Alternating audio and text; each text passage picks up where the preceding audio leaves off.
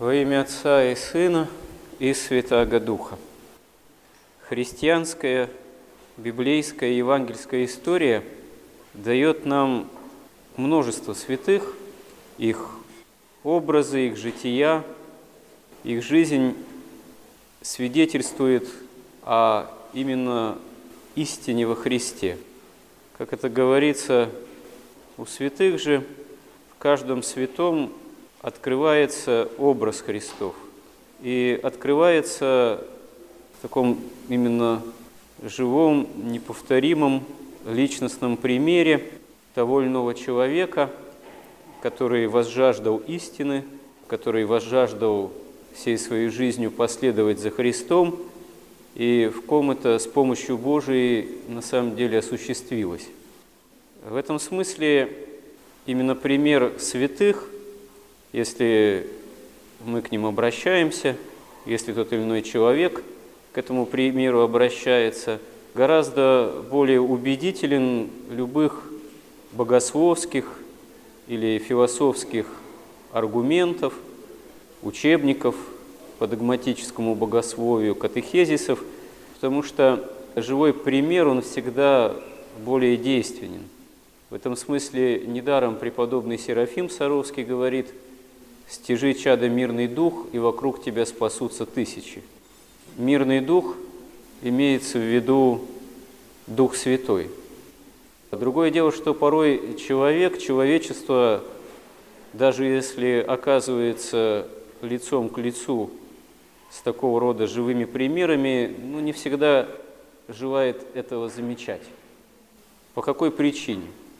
Ну, потому что пример святых – свидетельствует не только о истине спасения во Христе, а о его воскресении. Пример святых, он и обличает грех в человеке. Говорит о том, что возможно все-таки иная жизнь, которая не связана грехом, а преображена святостью Божией. И когда это в человеке связанном, можно сказать, грехами и страстями происходит – то это может вызывать неприятие, а именно что сопротивление. И в таком святом, как предтеча и креститель, Господень Иоанн, это явлено с особой силой. Недаром говорится, что креститель Христов, предтеча Иоанн, он является собой такой рубеж между Ветхим и Новым Заветом – по сути, он, ну, как это говорится, по своей харизме, по своей природе, это еще ветхозаветный пророк, фактически последний в ряду ветхозаветных пророков.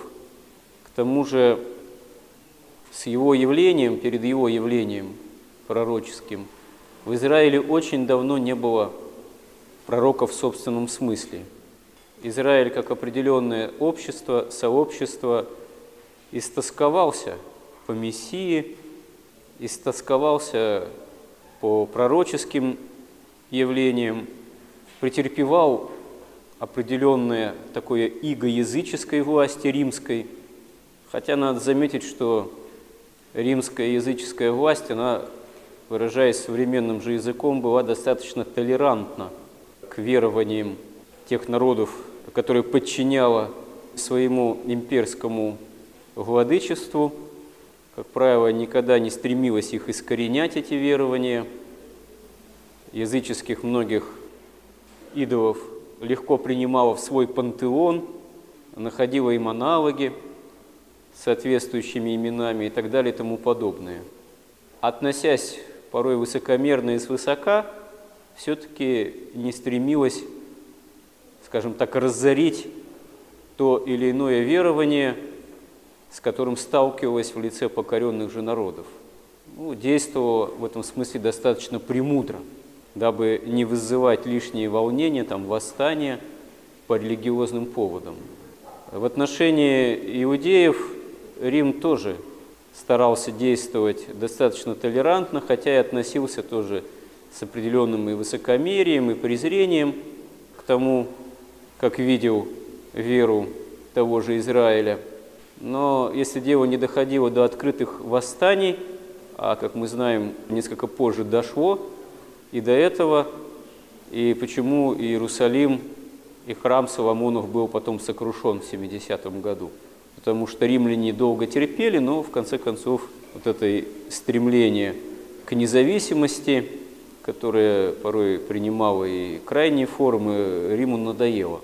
Ну, до поры до времени, как мы видим в истории и в евангельской истории, Рим еще это все терпел. Но израильтяне, они, римлянин, конечно, языческую власть, они ненавидели, и, к сожалению, ожидание их мессии и явлений пророческих вылилось в такое во многом социальное ожидание, что истинный царь иудейский, когда придет, он прежде всего будет царем, который решит социальные проблемы. Таким в отношении к Риму, языческому революционным деятелем будет. И здесь Израиль во многом обманулся.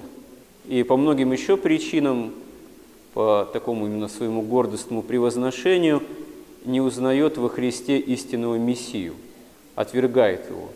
Потому что во многом по той именно причине, что Христос не желает устраивать революций социальных. Он пришел даровать жизнь вечную и Царство Небесное. И вот его предтечей, казалось бы, еще и ветхозаветным святым, является именно Иоанн Предтеча, о котором сам Христос говорит, что из рожденных женами нет никого больше – но меньше в Царстве Небесном, больше его. Почему так? Ну, потому что действительно Иоанн Предтеча являет великую праведность человеческую, какую мог только явить Ветхий Завет. Но эта праведность сама по себе человеческая еще была недостаточной для того, чтобы Царство Небесное было отверсто после того, как оно затворилось по причине грехопадения Адама и Евы. И Царство Небесное отверстым становится только тогда, когда сам Бога-человек умирает за нас на кресте, а для этого ему надо стать человеком, и воскресает, побеждая ад. Тогда Царство Небесное, оно отверсто.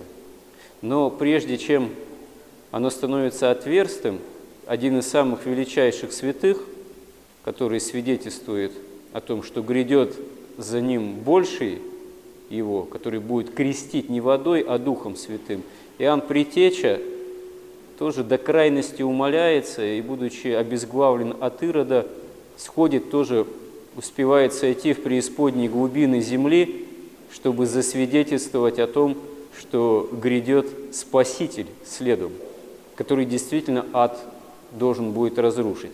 То есть участь Иоанна Притечи еще до момента всего воскресения Христова, хотя этот момент э, не за горами оказывается, но его участь еще с участью ветхозаветных праведников. И велик его подвиг свидетельствовать о том, что уже грядет Мессия. И велико его смирение, потому что он уже в преддверии в начале евангельских событий, которые разворачиваются на его глазах, должен умалиться, смириться до самой смерти в своем вот этом пророческом служении. И действительно, на примере Иоанна Притечи и ветхозаветной истории, и вот в сравнении с новозаветной историей, мы видим, насколько великий и удивителен промысел Божий – Господь и в условиях еще ветхозаветных воздвигал таких великих святых, которых брал даже на небо, как, к примеру, пророк Илья. Хотя еще не было церкви, не было Евхаристии, чаши Христовой, не было таинств именно церкви, как новозаветного явления полноты общения с Богом. Этого еще не было еще. Но, тем не менее, Господь был в силах усмотреть том или ином отдельном человеке именно такую, можно сказать, личностную способность к праведности, к следованию правде Божией, к святости определенной, что вот этот пример тот или иной в границах этой ветхозаветной еще истории, он, как правило, являл, являет удивительную силу воли, удивительную силу веры в том или ином человеке или пророке. Но когда Христос воскресает, мы видим, что уже к святости на самом деле, к богообщению, к полноте общения с Богом уже все призваны верующие во Христа. Если в условиях ветхозаветных это фактически были единицы по особому промыслу Божьему, которые сподоблялись такого общения личностного с Богом, что могли являть и правду Божию, и волю Божию целым народом, и сами сподоблялись порой именно такой праведной жизни под водительством Божиим, чего окружающие ну, не могли также сподобиться. А вот в условиях уже новозаветных, в Церкви Христовой, на самом деле к полноте общения с Богом во Христе все мы призваны. Не обязательно для этого творить там великие чудеса.